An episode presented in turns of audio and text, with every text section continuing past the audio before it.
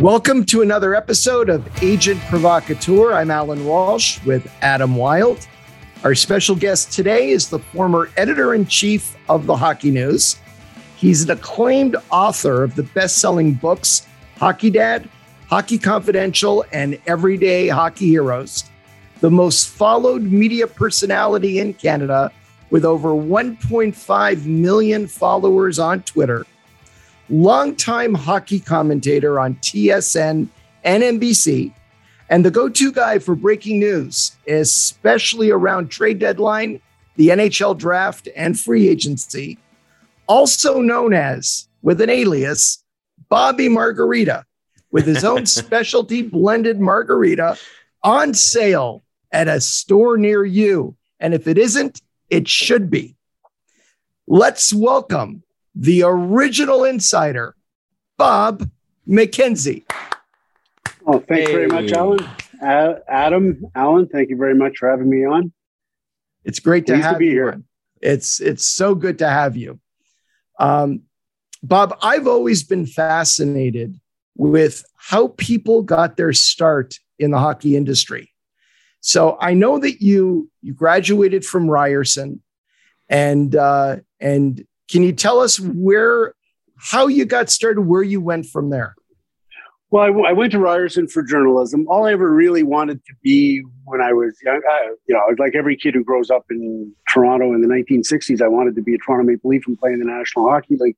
But I think I was, um, I, I, think I was always really good with objective analysis, and even as a 10 or a 12 year old kid. And so when the Leafs were winning their last cup in 1967, um, I knew I was never going to play in the National Hockey League, even though it would have been quote unquote a dream. But when I'd read the Toronto Star, or the Toronto Telegram, or the Globe and Mail, and I'd read Red Burnett or Milt Dunnell or Jim Proudfoot or Frank Orr or uh, Rex McLeod or Trent Frayne or any of the great sports writers, I used to keep a scrapbook, and and so I was almost as interested in what they did for a living as I was in Terry Sawchuk and Johnny Bower and Tim Horton and Allan Stanley and Dave Keon and the Big M and all, all the, the, the players I idolized growing up. So um, I always had a, an appreciation for that the printed word, and I also sucked at math and science and. and and I knew that whatever I was going to do, it would involve either writing or speaking um, because I couldn't really do anything else. So, um, anyways, long story short, I went to Ryerson. My goal was to be a beat writer for uh, in, in, the National Hockey League to work for the Toronto Star or the Toronto Sun or the, the, Toronto Globe and Mail and cover the Leafs, and that was basically all I wanted to do. When I, I my first newspaper job was full time, anyways, was uh, I, I had a summer job at the Sault Star in Sault Ste. Marie in the summer of 1978. That was the summer that Wayne Gretzky left the Soo and signed with the uh, the WHA. That was also the summer of the Baby Bulls when Johnny Bassett signed six guys to uh, contracts, and Craig Hartsburg played for the Greyhounds. Then, so I was actually working news that summer. Um, but uh, the the actual Baby Bull story broke while I was in the sports department for two weeks that summer. So it was exciting for me to to get to cover hockey stories, and that was kind of the, the, start of things. And and then I got hired full time when I graduated Ryerson and covered the Soo Greyhounds, and uh, really enjoyed that. And then kind of just was a roller coaster after that. So you you went on to become the editor in chief of the Hockey News, and you were there for many many years. How did you get involved with the Hockey News? Well, I, I was in the Soo for two years, and I wanted to come back to Southern Ontario, and um, in Sault Ste. Marie, the economy wasn't great at the time. The steel industry was in the tank, you know, Algoma Steel and what have you, and uh, my wife couldn't get a job in Sault Ste. Marie. We were pretty far from home, you know, and, and we just decided, okay, I'm gonna I'm gonna bet on myself. I'm gonna go back home to Toronto without a full time job. So I left the Sault Star and I I got a part time job at the Globe and Mail. I worked on the rewrite desk two nights, two days a week. Um, I did some freelance writing, junior hockey for the Globe and Mail. I was doing a lot of freelance writing for the Hockey News and a junior hockey magazine on a separate junior hockey magazine. And and my wife was able to get a really good job at Philips Electronics in uh, in Scarborough. So we were I was doing that and and grinding away on on that, and then um, while I was doing stuff at the Hockey News, they said to me, "Hey, uh, would you be interested in being the editor?" And I said, "Well, what do you mean?" And they said, "The editor in chief." And I go, "Are you crazy?" I'm like, eh, until the 82, I was 25 years old. Wow. I'd had wow. like, I'd had one, and they go, "Well, you know, you've you've got a lot of the things we're looking for. Our editor is leaving. Um, we have to hire somebody, and we need somebody who." um, obviously knows hockey, but also can edit copy, work on the desk, write headlines, do the production part, which is stuff I did as part of my job at the Sault Star.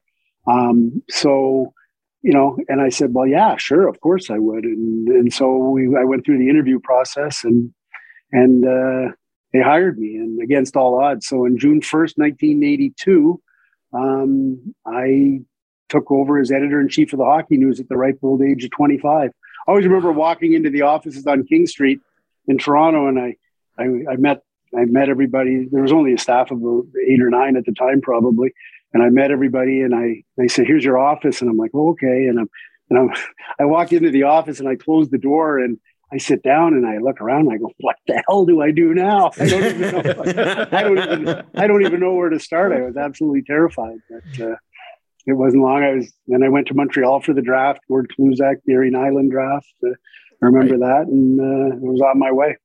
Do you remember that first episode coming out, or sir, first episode? Geez, first um, uh, first release, first hockey news cover, putting all that together. Was was there some nerves associated? Oh yeah, big time. So yeah, I'm pretty sure the first issue I did was probably uh, was was probably draft related, and it probably was a picture of uh, you know, uh, Gary Nylund and Gord Kluzak and uh, the, the, the, top guys in the draft, if I remember correctly. So I had no idea what I was doing, but I figured it out as I went along. and, and back then, there really was no breaking news because there was no social media. It was much more profile oriented. Am I right? Well, there was no internet. Right. yeah. Basically. I mean, it, you can't even begin to imagine the, the lack of technology that went along with that job. When I started at the Hockey News, the correspondents who wrote stories for us, they mailed their stories to us. Wow. They mailed them, hard copy. And we, then we had to have somebody re-input them into a system that would lead to the story. It, it, was it's just it's, it's just insane when you really think about it. And you know, so they'd be in the mail. The stories were pretty stale by the time we got them, and then and then they improved that, and we got something called a telecopier, which was the forerunner of the fax machine, and it was a big, big boxy thing, and um, you literally would have to type your story out on a on a piece of paper and then you would take it and put it in and there was this drum that rolled around and it took either four minutes a page or six minutes a page depending on how much resolution you required. And you would take a phone the old phone with the the double end and there was an acoustic coupler built into this telecopier and you would dial up the number and there'd be a telecopier at the other end one machine talking to another machine and you'd plug the phone in and then it would start and this a brush would literally go down this drum as it rolled and it just basically took the contrast between white paper and black type and reproduced it at the other end like a shadow for all intents and purposes. And and that's you know that was how we got our stories initially. It wasn't that long that i was after that that we did get computers and and we started to enter the, the technological age but you know the internet was uh, was non-existent at least for us at that point. Well my first year in the business was 1995 and I remember vividly waiting for the hockey news to arrive and going to the back because the hockey news had the box scores and the box yeah. scores in, in not just the NHL, but the American League. Yeah. So when you wanted to know how guys were doing and how many points they had, you know, literally that was the resource, and you were getting the info a week late. And I vividly recall, you know, calling guys and saying, hey, you had a pretty good week last week. And I'm getting the information seven days after the fact. You, you, it was probably two weeks late, to be honest with you. uh, yeah. I also remember vividly uh, being on the road from places like Montreal to Ottawa, Montreal to Toronto in a car, and stopping off at a gas station and going to a payphone in the winter in a in a in a booth that's outside, you know, minus 15 and calling my office and getting a um uh, uh, a voicemail and listening to my messages and pulling down what was urgent and then standing there another 20 30 minutes and calling people from that payphone having to talk to them before getting in my oh, car yeah. and going another 100 kilometers before doing it all over again well wow. just to revisit that similar type story but bringing the telecopier into it i was on the road with the Soo greyhounds and we stopped in a little motel and and it was one of those motels where they let you in, they give you the room, and then there's nobody there. Like they leave, the, there's nobody manning a front desk or anything, and and so there was no phone to call out on. It was just like a house phone that went to the front, and so you couldn't make a call. And I had, I had a, I had a story written um, that I wrote on the bus on a typewriter um, after a Greyhound game, and and so I, now I'm thinking, how am I going to telecopy my story back to the Sault Star? So I went out to uh, I uh, looked. There was a payphone out towards the parking lot area, and and fortunately there was close to another building. The payphone was near another building, and there was an electrical outlet on the other wall. I had enough extension cord where I could run the extension cord from the wall into the phone booth, bring in my telecopier, and plug it in, and then get my story, and then dial on the payphone, call a collect call to the Sault Star, and then four minutes a page, and there was probably three pages. So I was like, you know, 20 minutes, 30 minutes in a freezing cold phone booth while this terrible technology did its thing. oh, jeez. Unreal. You have to really want it, guys. It seems like, you know, it's it's listening to the two of you talk about it and the way you'd have to, you know, manage your jobs at that point. Talk about wanting it. Right now everything's so immediate. We can get get a hold of each other immediately. Um, when you uh, when you talk about when you talk to people, younger people today, I know both of you get approached all the time by younger people that want to make it in both of your businesses. Are you able to contextualize stories like that, or does it kind of go over people's heads? Well, I think it probably goes over people's heads because everything is you just assume the world we live in now is the way it's always been, and mm-hmm. it was, and, and it was, you know, there are pros and cons to it you know, in the old days, when when your workday was over, your workday was over. They couldn't hmm. get you. They couldn't find you on this, and there was no social media, and you you you couldn't break news twenty four seven. I mean, if the team had finished its practice and wasn't playing that day, um, and your deadline had passed and your paper was printed already, you could go to the bar or go to bed and feel pretty secure about not being worrying about anything. So you were on, and then you were off and now everything's on all the time. Yeah exactly. You're on all the time literally 24 7 and it seems that you know when you have a lot of things going on there is always a fire uh, amongst somebody somewhere where they need you and they need you now. And it could be at 11 p.m it could be at 1 o'clock in the morning but somebody needs you somewhere. So you're always on. And and that can really wear you down over time. Yeah right. and that's one of the reasons why i was semi-retired when i did it. So so bob uh you know you continue on at the hockey news and the hockey news grows. Um obviously like when i was a kid i was a subscriber for a, a decade or more. I was it was biblical uh, when that showed up in the mail, because it was always the biggest piece of uh, mail in the mail, uh, it was an exciting day. So, so where does you know where does your story go? Because you start, you know, last kind of we left it here. Twenty five years old, you're just kicking off. Can you talk about the rise of the hockey news uh, and your part in that uh, throughout the '80s?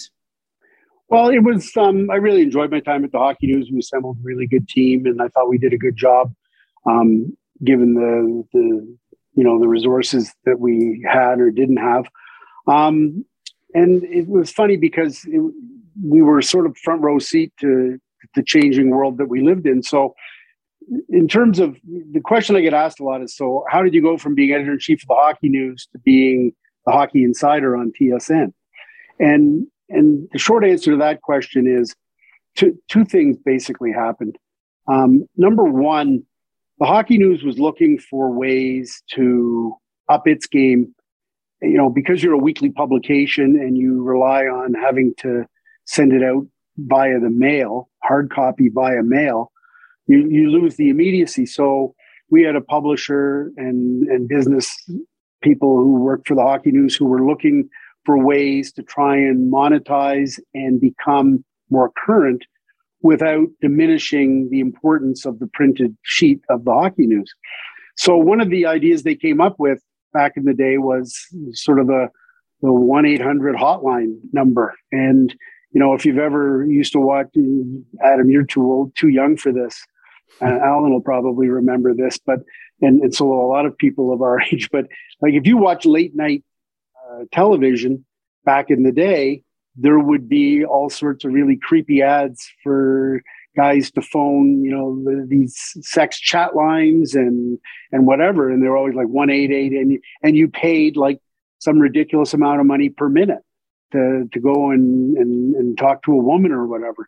Well, this the, the, the same sort of the same principle was at work though where people started to say, well, you know, if people who have interest in this particular subject are willing to pay to use um, the, the, telephone, why why can't we do that? So we actually started a hotline at the Hockey News. It was like a one eight eight number, and it was basically me. And that, that was the first time that I ever remember being called the Hockey Insider, um, because the, the Hockey News billed it as, you know, call up and and get the you know the inside news from Hockey Insider and our editor in chief Bob McKenzie. And so people would literally pay like, you know, 30 bucks or 20 bucks or whatever to, to call up and get a three minute or daily rundown on what was going on in the National Hockey League. And so I kind of started doing a little bit of that. And we didn't do it every day, but it was like a couple of times a week type thing. And and so that started to happen. And right around the, the same time, TSN started to do a lot more NHL games and they started doing pregame shows and postgame shows.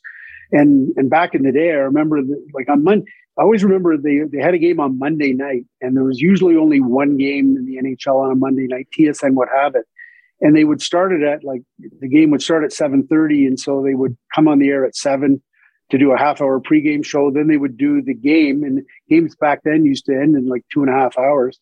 So 7.30 to 10 or like be 10 o'clock, 10.05, and they'd have to fill to 11 o'clock for, for the old sports desk before the, the forerunner of Sports Center. And so because I was doing some of this stuff at the hockey news and I knew some people at TSN, they called me and they said, Hey, do you think you could come in and after the Montreal Washington game on Monday night and watch some of the game with us and then post game do a little something in the post game show. And I said, yeah, sure. So I, I kind of started to dabble at that a little bit. But what the other thing the Hockey News did was they bought a half hour magazine show on TSN weekly. It's called the Hockey News Television Edition. Jim Van Horne was the host.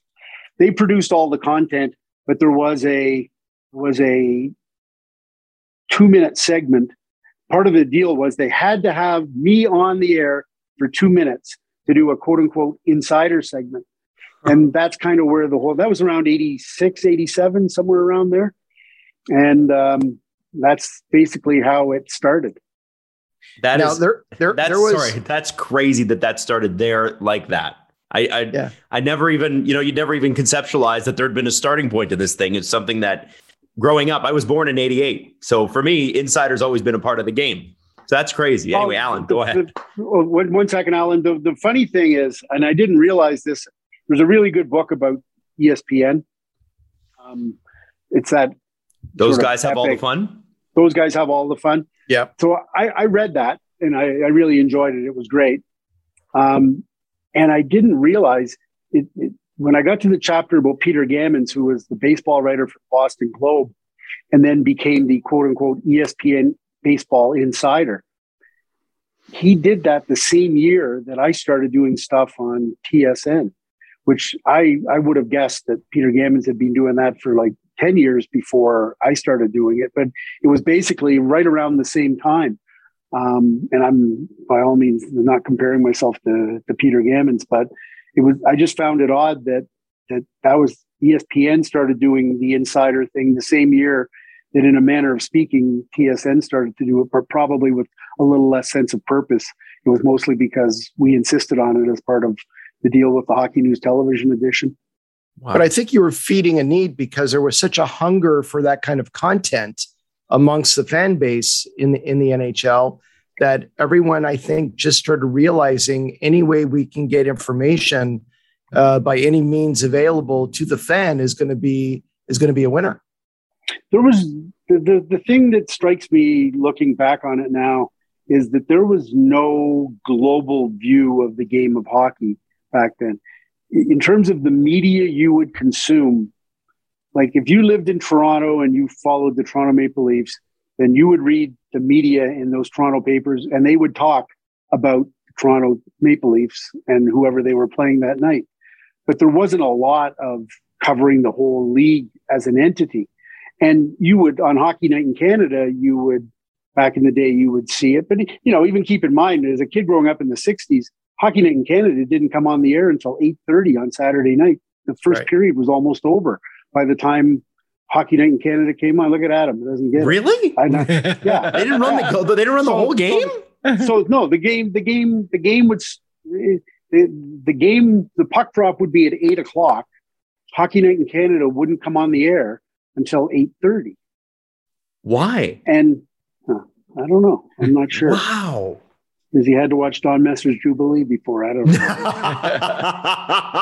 but, but, but in any case, the, the point I was trying to make is that that there was no global view, in very little global view of the game of hockey or the league as an entity, as a, as opposed to a whole bunch of you know regional and local aspects.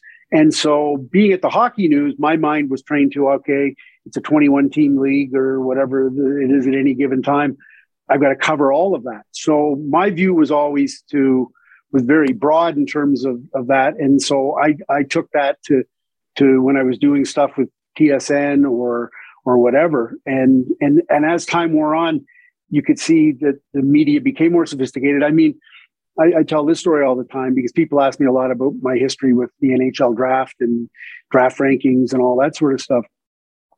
I think the first draft ranking I ever did at the Hockey News, we ranked like five players, maybe 10. It would have been, I think, 1985, because I always, I don't know why, but I always remember it was Dana Murzyn's draft year. I don't know why I remember Dana more than anybody else, but he just maybe because of his name. But there was there was zero coverage of the NHL draft in, in any kind of media anywhere. It was it just wasn't even spoken of. And when I started to do draft coverage, immediately all the beat reporters for all the other teams would gravitate towards and they were suddenly like oh wow.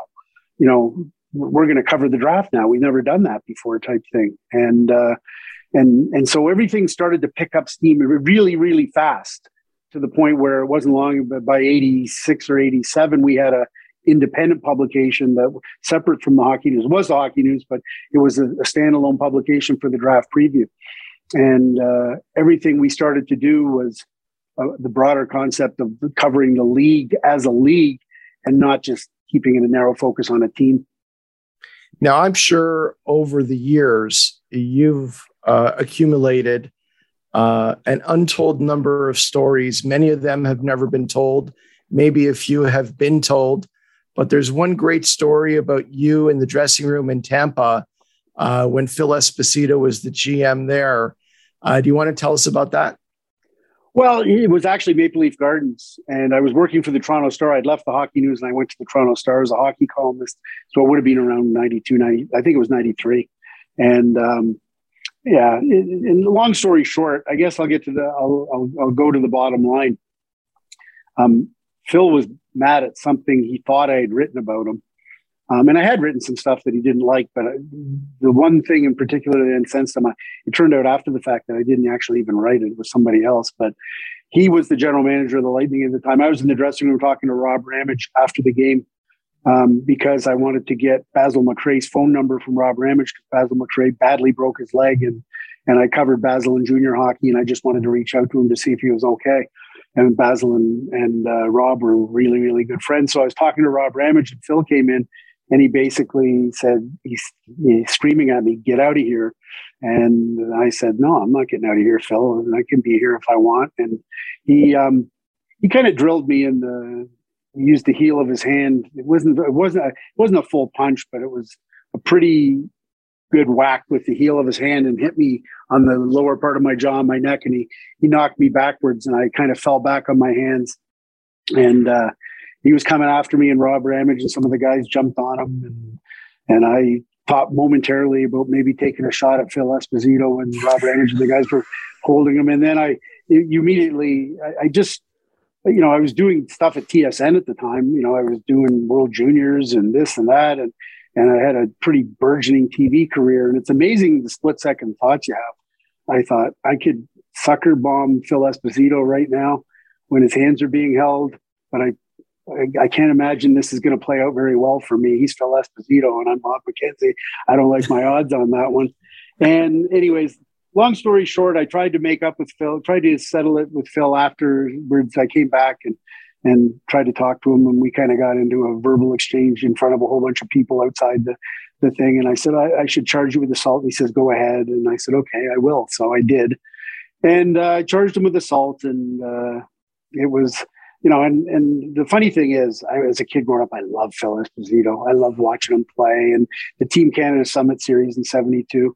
And I and I actually, and I had no real bone to pick with with Phil. It was just one of those things that happened, and uh, I was going to let it go. But then he got my Irish up, and uh, he he basically said he basically said you're you're nothing compared to me, and you can't do anything to me. And I said, we'll see about that. So I charged him with assault and uh, it wasn't a fun time because you know I kind of got ripped by a lot of people. This is not how hockey people settle things. You don't take things to an outside source.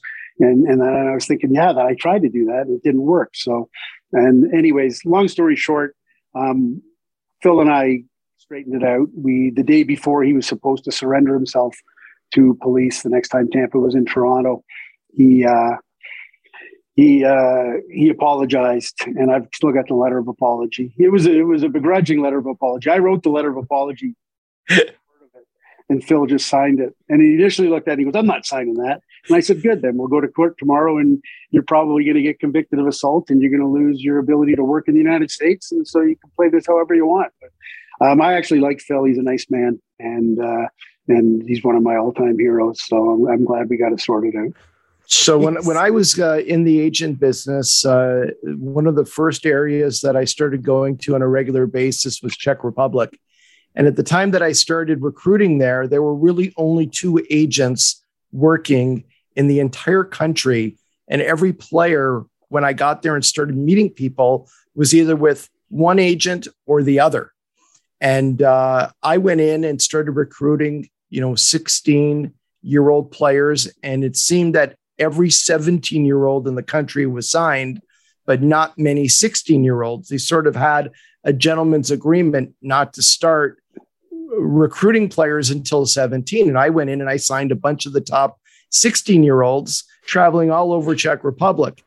And, uh, and, they both got really, really mad at me that uh, a North American, a Canadian and American, you know, a dual citizen was going over to Czech Republic and and recruiting. So I'm at the under 18 World Championships in Füssen, Germany in April of uh, 1998. And I'm sitting with my wife, and it's the big Czech versus Slovakia game. I guess you got to say Czechia, Czechia versus Slovakia game.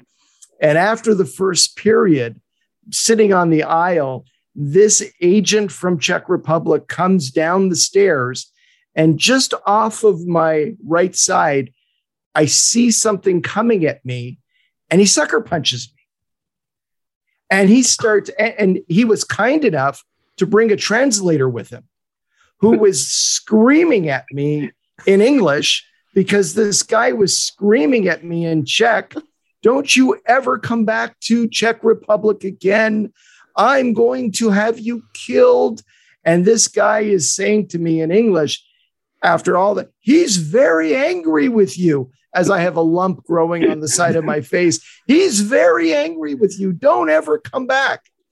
So uh, a bunch of NHL scouts had been and assistant GMs were watching the confrontation, and many of them came and separated us and and pushed them down the stairs to go go away. And there was Chuck Fletcher was there, and Ray Shero was there, and there were a bunch of people. So I start thinking, as a former prosecutor, what am I going to do? I'm going to fight the guy in an arena in Füssen, Germany. I went down the stairs. I found uh, an arena manager.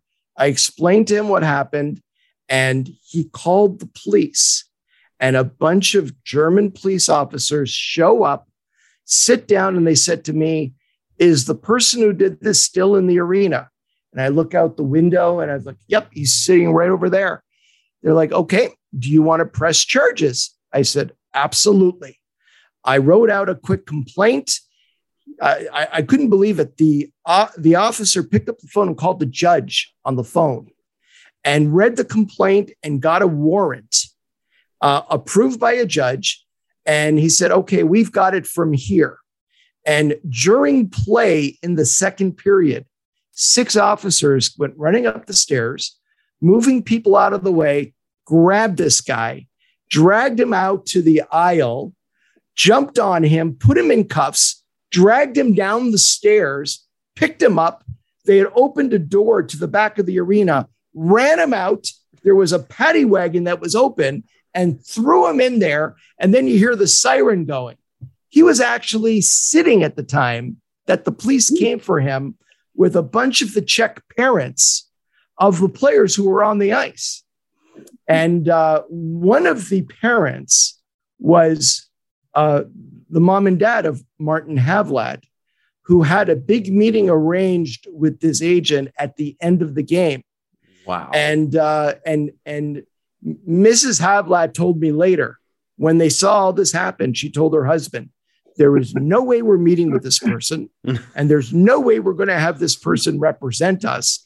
And Martin ended up uh, signing with me, and and and is one of my closest friends, and I represented him for for for his entire career. Wow. So uh, we have we have a, a similar uh, story here about. I, I, have to tell you, gentlemen, the, the, podcasting business is far less combative. I have not fist fought anyone yet as an adult, so there's I just still time. There's still time.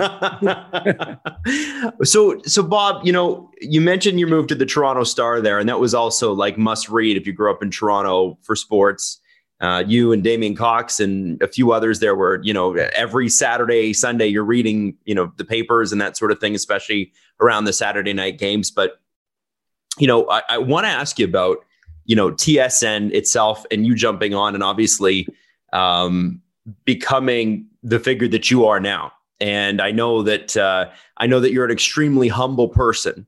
Uh, so this would be uh, this not would that be, humble, but yeah, but it's it's one of those where I think you know I look at I look at the the the the way the sport's grown since about the year 2000, um, and you were at the forefront of that in terms of you know just how much the broadcasting world has changed. Can you talk about what it was like at TSN when you were first there versus say even five years later?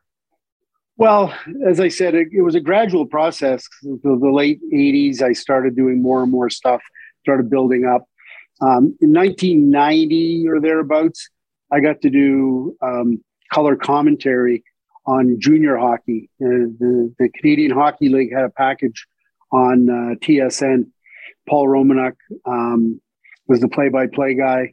Uh, Scott Moore, who uh, was a broadcast executive at TSN and then Sportsnet and Rogers, and uh, uh, now continues to be involved in all sorts of sporting ventures. Um, Scott and Paul were actually partners. Quite aside from their roles at TSN, they they had a production company and they went to the CHL and got the rights for the CHL weekly CHL games and the Memorial Cup, and then they they bought time on TSN, and so it was their production. So they they uh, wanted me to be the color commentator, and um, funny thing is at the time Scott worked at TSN, but he wasn't the boss at TSN. and there were there were bosses at TSN who didn't want me to be the color commentator. They had somebody else in mind. And uh, I, I, always remember Scott and Paul really held firm and said, "No, it's our our package, and we want him on it." And so I started in '90 doing color commentary on junior hockey games, and that kind of led in '91. TSN did the first World Junior, their first World Junior, and they made TSN after that first year of me doing junior hockey decided that they would put me on the broadcast. So I started doing World Junior on a regular basis starting in 1991 with TSN. Although I did the 1990 World Juniors in Helsinki for the CBC um, while I was still at the Hockey News. Don Whitman was the play-by-play. Scotty Bowman was the color commentator. Brian Williams was the uh, the host, and I was the uh, the intermission analyst. And then after the World Juniors in '91, it was kind of a turning point. I started to do a lot more NHL coverage on TSN. I started to do more quote unquote, you know, they needed somebody to come on Sports Desk or Sports Center and talk about this trade or this firing or whatever. And there just started to be a gradual, not that gradual, it actually started to happen really fast where I had a full time job at either the Hockey News or the Toronto Star. I started to have what amounted to a full time job at TSN for basically all of the 90s. Um, some people joke and say I worked 100 hours a week. I literally worked 100 hours a week um, with two full time jobs and a lot of travel.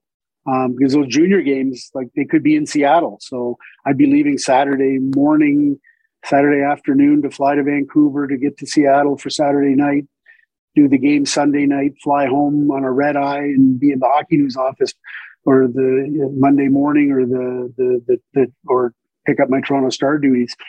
And so, and having two little kids at home, it was kind of crazy. My wife, Cindy, did unbelievable yeoman service and holding the whole family together while I was working this 80, 90, 100 hour a week job or two jobs. And uh, in fact, that was my nickname at the Hockey News uh, in the late 80s. And in 1990, it was, they called me Two Job Bob. So, um, but anyways, it, everything just escalated and just had layer upon layer upon layer um, through the entire 90s. And I, I could see I was starting to get burnt out I, towards the end. I left, the, and one of the reasons I left the Star after six or seven years was to go back to the hockey news, but just in a writing position. Um, and because writing once a week as opposed to writing four columns a week would have given me more time to do my TSN job. So anyways, it all was getting to be a bit much by the late 90s. And I basically told TSN, um, I can't keep doing this. If you guys want me, you're going to have to buy all my time. And if you don't want me, then you're not going to get any of my time. Um, and fortunately, um, they decided to hire me. So it was 2000 when I made the switch and finally gave up a newspaper job. Keith Pelley was the, the president of TSN at the time. And um, it was actually fortuitous because TSN had just lost NHL rights for the first time hmm. to Sportsnet. And and that was actually one of the motivating factors why Keith Pelley was prepared to pay me for all my time because TSN did not want to lose its position in the market. They felt like they'd forged a pretty good position as with TSN.ca and the amount of hockey they did, junior hockey, world juniors, um, NHL rights, even though they lost the NHL rights in the late 90s uh, to Sportsnet, that they felt like we got to maintain our position in the marketplace as you know the source for all things hockey. And so they invested in in spending that on me. And and that's when i went full-time to tsn and really became the hockey insider on a full-time basis. Now at the same time uh, uh, you uh, later on in tsn in your career uh, started writing books, and and and you there I believe there's three that you've authored right now or authored and edited. Um, the first one uh, was a wonderful book called Hockey Dad, talking about um, your life uh, with uh, two kids playing uh, minor hockey. And you spoke very eloquently of your son, Sean, who's with Sportsnet right now and an excellent uh, TV analyst and commentator and a great reporter. guy too. I just want to throw that out there. just a great guy. Takes after his mother. Yeah, in his own right. And um, Sean suffered from uh, concussions uh, while he played minor hockey. And you talked in great deal detail about that. Um, can you tell us a little bit about what it was like from a dad's perspective, going through that and seeing your son struggling with with concussion issues off the ice? Yeah, it was it was really really hard, and it was hard for our whole family. It was hard for Sean. It was hard for my wife Cindy, myself, um, my other son Mike, who also had some concussions playing sports. But um, you know, not not to belabor the point or go into too much detail, but you know, Sean had a, a bunch of concussions, and not all of them in sports. Just you know, stuff that happened when he was a kid, falling off things at a playground or whatever. Um, but there was when he got to like minor bantam or whatever, he ended up with a concussion that um, that the, the, the symptoms lingered, and he had headaches for a, a, good long period of time. And so, as a family, it, it was really difficult. And ultimately, the, the decision was made that Sean couldn't wouldn't wouldn't be able to play um, contact sports anymore. And so that was really tough for him because you know you're a teenage kid and you love it. You, you play hockey, play AAA hockey in the winter, and you play the highest level of competitive lacrosse in the summer, and suddenly you can't do that anymore. So you lose your identity a little bit. Um, and and on top of that, you don't feel well um, because of the symptoms or whatever. So so the happy ending is that Sean symptoms eventually went away. Um, Sean found his own way. He was able, in a manner of speaking, to go back and still play some play the game at a recreational level and uh, and what have you. Um, but what it did was, it you know, and all this happened. I'm trying to remember the the years now, but probably uh, would have been just uh, after in the early 2000s or whatever, um, or late late 90s, early 2000s, and it, it kind of brought into focus the whole issue of head trauma and and what a what a scurrilous thing it really is for the people who are afflicted by it and how it just creates a whole dark cloud over that person their family everything in their environment um, when things aren't right. So um, as i said we we had a very happy ending to ours but we got a pretty good education along the way of the the dangers and the perils of what concussions do to people. So. Mm. do you think the nhl um, over the years has has done enough in, in regard to keeping players safe uh, it, it, with head injuries and and so forth. Department of Player Safety. Well, I would. What I would say is, any question that would be framed like that, I would frame it as the NHL, the NHLPA, the players who play the game, the coaches, the managers, the owners. Uh, you know, all that falls under the umbrella of the NHL. Um, I was a pretty strong advocate in the early I, want to want to go back and say it was around 2005, give or take a couple of years, but that's when that's when the the head trauma in the NHL and head hits became a really big issue um, because you had the traditional hockey people saying, "Hey, so it's a man's game, and if you if you get hit in the head, that's that's the way it goes." Um, and and because I thought I had a pretty good understanding of what traumatic brain injury is all about, I thought I, can't reconcile that. So I was advocating at the time any hit to the head is is should be penalized. Um, any significant hit to the head that causes injury should be a suspension, and that was a very unpopular opinion at the time because the, the traditional hockey values were shake it off, you're okay. Um, and if you if you put that rule in place, you know hitting in hockey the essential quality of the game of hockey is contact.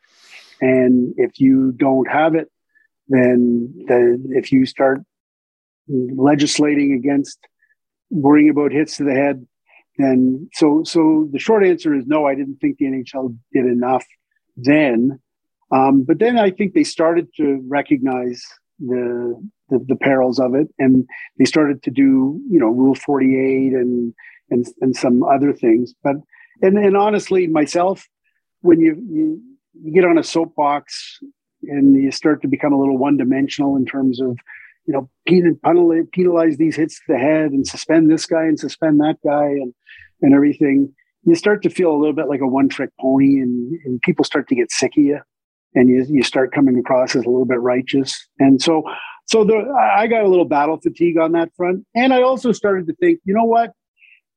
A complicated situation because the guys who play the game themselves, the players, they're not, not very many of them are pushing for change. Not very many of them were pushing for better health and safety. Um, and, and so there was a part of me that said, if the guys that are getting hit in the head don't care about it, why do I care about it so much? And I think the reason, the short answer to the question is that I care about it so much because I have a real good understanding of what repetitive trauma to the, the brain does to people. Right. And I always used to go on, I can remember going on all sorts of radio shows and what have you back in the day and and telling and, and saying to people, I fear that we are going to be in the, the professional sports, but hockey in particular is going to be in for a world of hurt where entire generations of players are going to be debilitated be, uh, by the, the, the trauma that they they suffered, and and as I said, it's uh, it's not an easy thing to deal with because there's, a fine line between having you know if you want if you want no concussions in hockey, there's a real simple way to do it. Don't play any games because the very nature of the game, there's boards and there's ice and there's huge men moving at breakneck speed, car accident speed. 30 miles an hour. Um, and even if there's, even if, even if there wasn't fighting, even if there wasn't hits to the head, just collisions and running into the boards or the net or whatever alone, you're going to end up with concussions. You know, I, I, I know parents of kids in girls hockey where minor hockey where there's there's not supposed to be any contact and and the concussions were a huge issue for the girls because they'd fall and hit their head on the ice or they'd collide because they're traveling at high rates of speed and that. So I've never felt like there was an easy answer. And, and I've always believed that the NHL should do more. I think the NHLPA should do more. I think, you know, the, the players who play the game should do more. But it's, as I said, it's a real hard one to legislate. And, uh, and I just hope that they, they keep doing everything they can to do it and still keep the game in a position where people are going to want to buy tickets and go see it and and young kids are going to be allowed to play it uh, because uh, there there has been a trend in certain uh, segments of society of parents not wanting their kids to play once contact is introduced. Yeah, and I, I've had this discussion many times over. I, I, and people think I'm nuts, but uh, the later you start contact in minor sports, the better in my mind. I, I think the good kids who are going to go on to play hockey at higher levels, they they figured out and adapt how to play the game with contact. And some people say you got to introduce it when the kids are really young. Um, and there's an element of truth to that. You know, this is an example. Um, Sean's age group had they had a pilot program back in the day in Ontario where contact minor hockey was introduced at the age of 10. And, and Mike's age group, it was was at, at 12 years old. And, and when it was introduced at the 10 year old age, it was a far more seamless transition because 10 year olds, they don't care about hitting. Mm-hmm. So it was like they would learn it as a skill almost, whereas 12 year olds who are on the verge of becoming 13 year olds in their, their pee wee year, and that the testosterone, puberty's hitting, the difference in size between a, you know the, the smallest 12 year old and the biggest 12 year old is probably from what i understand the biggest gap you can have is right around that 12 or 13 year age thing. And and when you brought when when they brought contact in for mike's age group it it changed the game. It wasn't even billy carroll who used to play for the new york islanders edmonton oilers he coached the ajax pickering raiders. I coached the whitby wildcats. We're good friends. And and we joked in pee-wee that year when we would play each other. We shouldn't call it, they, they shouldn't call it hockey. They should just call it hit because that's all the kids wanted to do. and kids were getting blown up like you wouldn't believe. And the, and the height and weight discrepancy was just absurd. And, and that, so it, it was seamless, but you know, then they, then you see the studies that say, well, if you do introduce it at 10, you can document here's many more broken bones, many more concussions for 10 year olds. I, even though my my eye test is telling me that it's better to introduce contact at 10 than 12 when you see the, the statistics that say more kids are getting broken legs, broken arms, separated shoulders, broken collarbones, concussions, you, you can't rationalize having 10 and 11 year olds being hurt more than they would otherwise would be. So you can't do that. Um, so for my way of thinking is I, I don't think the physical part of minor hockey is so absolutely important that everybody's got to run around at 12 years old and, and knock the hell out of each other. And that if you introduce it at 14 or 15, you could still you could still teach it as a skill. But that's that's just been my view over the years. Well, I got to tell you, just at that 12 year old spot, it was the first time I'd really started playing competitive hockey. We were playing the worst team in the league, and I can remember being a little bit, a little bit cocky. Defenseman, six two. I'm probably five four, five five at this point. I'm like, I'm going to strip the puck off of him. Uh, he's coming out around the boards and he just steamrolled me. I remember face down on the ice going, I didn't expect that. And, and you, you, it's a, such a huge change within about 12 months, right? Because you all go from about the same size, not really very thick and, you know, muscular. And I remember seeing even somebody like Austin Matthews. I saw him up close when he was 18. And Austin Matthews was enormous. He was huge.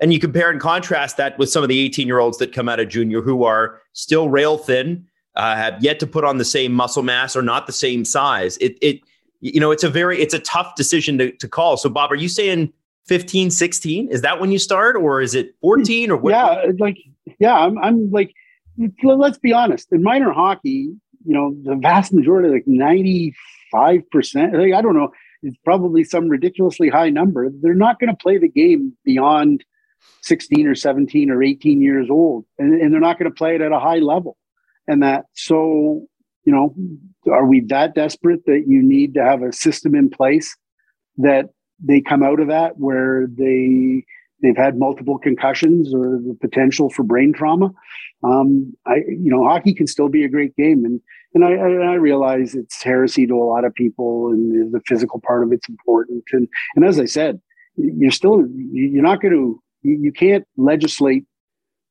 concussions or injuries out of a sport like hockey. Because mm-hmm. the minute you put boards and ice out there in a contained area and 10, 10 skaters out there moving around at a high rate of speed there's going to be a lot of injuries. But i just uh, i just think you know the, the, the other the flip side to the argument that i used to make to people was um, you know Chris Nilan, could, could, could he fight? Yeah, he could fight. You know, George Parros, could he fight? Yeah, could he fight? Kevin Westgarth, could he fight? Yeah, he could fight.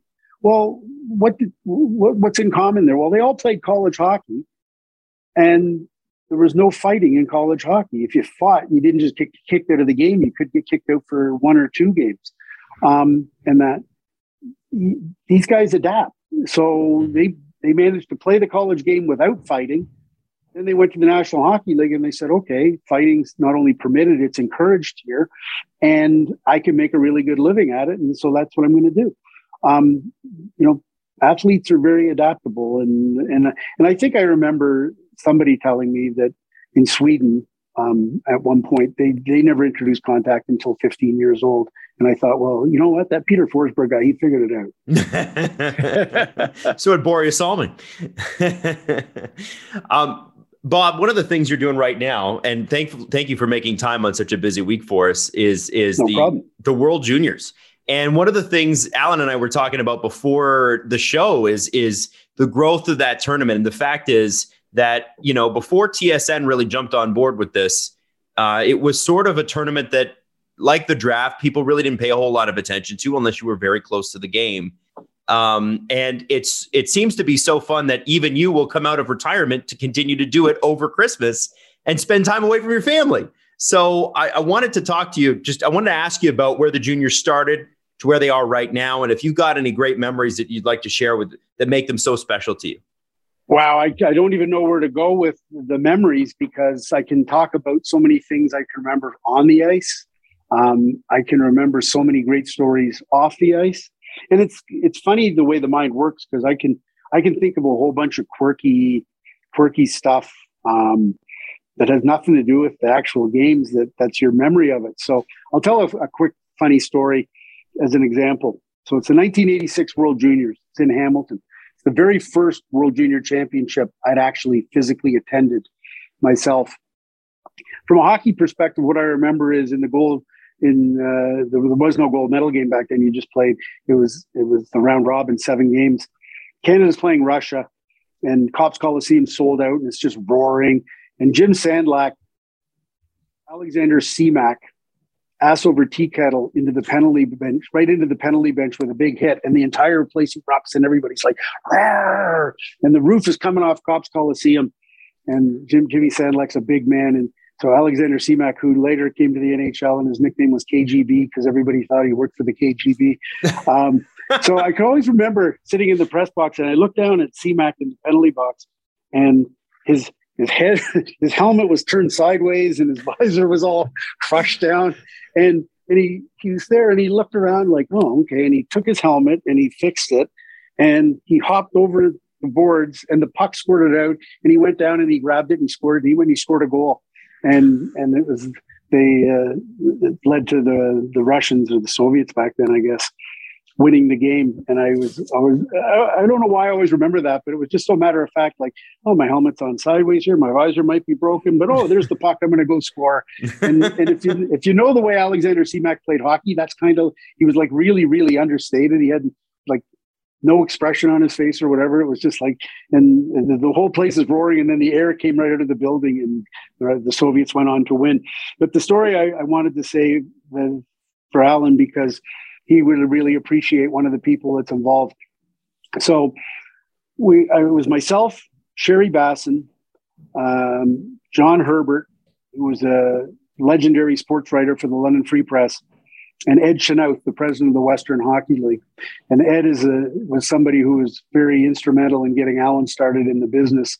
And I know Allan's very close to uh, uh, was very close to Eddie. Eddie, of course, has passed away. So we're at, we're in the hospitality suite, which on this particular night became the hostility suite, and it was Eddie Eddie liked I think he liked scotch and he had a big crystal glass of scotch and Sherry was there and Sherry loves to talk and tell stories. So and Eddie's a great storyteller. So you've got Eddie Chynoweth with a big glass of scotch and you've got Sherry Bassin telling great stories and John Herbert. He, he's this really dialed in junior hockey reporter that gave Wayne Gretzky the nickname the Great Gretzky and the, a guy that I emulated coming up. And Herbie used to wear like a really loud sports jackets, like Herb Tarlek in uh, WKRP, big colorful plaids or whatever. And uh, and we were all there talking about something, and, and John Herbert just made a comment about something, and all of a sudden, like the switch went off on Eddie, and and uh, he didn't like what John Herbert had said, and he said, "You you criticizing my guys? You criticizing my guys?" And Herbie's like, "Well, no, I just you know I just made my point or whatever." And and Eddie kind of blew up and basically took his glass of scotch and fired it right at John Herbert's head. And Herbie ducked and the glass exploded all over the place and scotch went all over the place. And now Eddie's diving in to grab Herbie and, and he grabs him by the jacket. And me and Sherry are trying to get Eddie peeled off John Herbert. And and anyways, we get them separated and and Sherry ushers Chynoweth out and and Herbie's there and, and his jacket's torn and his hair's all messed up and there's scotch everywhere. And and and and Herbie goes and he's like fixing his jacket. He goes, What's with that guy? He goes, a boxing glove in every drink. and, hey, and, so when you say World Juniors, and I, mm-hmm. you know, I think that's a great World Junior story. And I'll, I'll, tell one more quick one. I know we're probably running out of time, but the um, uh, uh, would have been the Ostrava in Czech Republic. I'm sorry, in yeah, it was the Czech Republic uh, in Ostrava yeah. in 1994, and uh, it was a great tournament. Canada won, um, but what I always remember is the Snake Lady story. And so it was Christmas. It was New Year's Eve, and we're staying in the Imperial Hotel in Ostrava, and all lot of the teams are staying there. A lot of the NHL scouts are staying there. All the TSN people are staying there. And they've got a New Year's Eve dinner planned. And so I'll try to make this go quickly, but it's hard. Um, so we're all there for dinner, and there's like a cover band doing Eagle songs or whatever. And it's a very nice dinner. Everything's good. And then all of a sudden, around 11, 11 15, suddenly a big commotion, and in comes like flamenco dancers, all dancing around the dance floor, and we're like, oh, it's a little bit of a New Year's Eve show. What the hell? And and then they leave, and that was five minutes of flamenco dancing, and then it was. And then a magician came out and he started doing tricks, and everybody's like, "Oh, this is awesome!" And then the magician was gone, and then out comes a woman, and and the, the best way I could explain her, if you've ever seen the show I Dream of Jeannie, she had on like chiffon robes and the scarves and everything. And she had a big wicker basket that was about four or five feet high. And she was dancing around and and and and slowly but surely the the some of the chiffon robes are coming off and the scarves are coming off and and you're like and so we're all kind of sitting there and someone said, Do you think she's stripping? And like, no, look at this crowd. It's people, they got their family here. There's NHL scouts, the wives and kids are there. And oh, couldn't it couldn't be. And so they were going a little further, and then all of a sudden I said to somebody, I said, She's stripping. and, and and she was. And and it, that was enough. So next thing you know, her top is off. The next thing you know, her bottoms are off. And she's a fully naked woman dancing around, and there's a whole bunch of people that have headed for the exit, but all the TSN technical people and I, we're all like, "What the hell is going on here? What a happy New Year's!" And and so all of a sudden, said I said to somebody, I said, "What's concerning me right now is what's that wicker basket for?" and and suddenly I got my answer. They she knocked it over and she emptied it out, and there was about a six foot live snake. And she, so now she's dancing with the snake. And what she did with the snake, I'm just going to leave it to your imagination. But it was it was otherworldly, and so that was the famous snake lady of Ostrava story. And with and about 11:30 or 11:40, like a half hour later, the whole thing. So flamenco dancers, magician, snake lady, and all of a sudden she just picks up, throws a robe on, and the whole troupe, the whole traveling troupe goes rushing out the door, and, and just like that, they were gone. and we're like, wow, it's not every day you see that. No. And and so then we went afterwards. We went to another bar, and we were in that bar. It was called the People's Disco, and uh, and they were setting off fireworks in there for New Year's Eve. But around 1.30 in the morning, suddenly flamenco dancers showed up on the dance floor at the thing, and I said, "They're back!" and and the, this traveling troupe was going around Ostrava shows, and the, the, the whole show was going to play itself out again. Flamenco dancer, magician, and snake lady at the People's Disco. So double bill. the night. That was the 1994 World Junior. So those aren't the kind of World Junior stories most people remember, but I do. hey, Bob, one last question here from me, and I'm, I do not want to speak for Allan here, but I want to know because you deal with everybody. You know everybody. You've you've you got a course, but what's Allan Walsh like as an agent? What's your impression? Well, he's, well, he's a very strong advocate for his uh, clients, and that rubs a lot of people the wrong way, um, whether they're in management or other agents or whomever. Um, but Allan doesn't really care. He just wants to look out for his clients, and if his, if he's okay with it, if his clients are okay with him, I think that's all he uh, he really cares about. Because that, I guess, that essentially is the the job description. Is he's their representative, and uh, you know, a lot of Allan's clients uh, speak glowingly of him, and they've been with him for a long, long time. And as he mentions, guys like Marty Havlat and David Perron and others, uh, they have a special relationship. Mm-hmm. And have you ever gotten a call from Allan?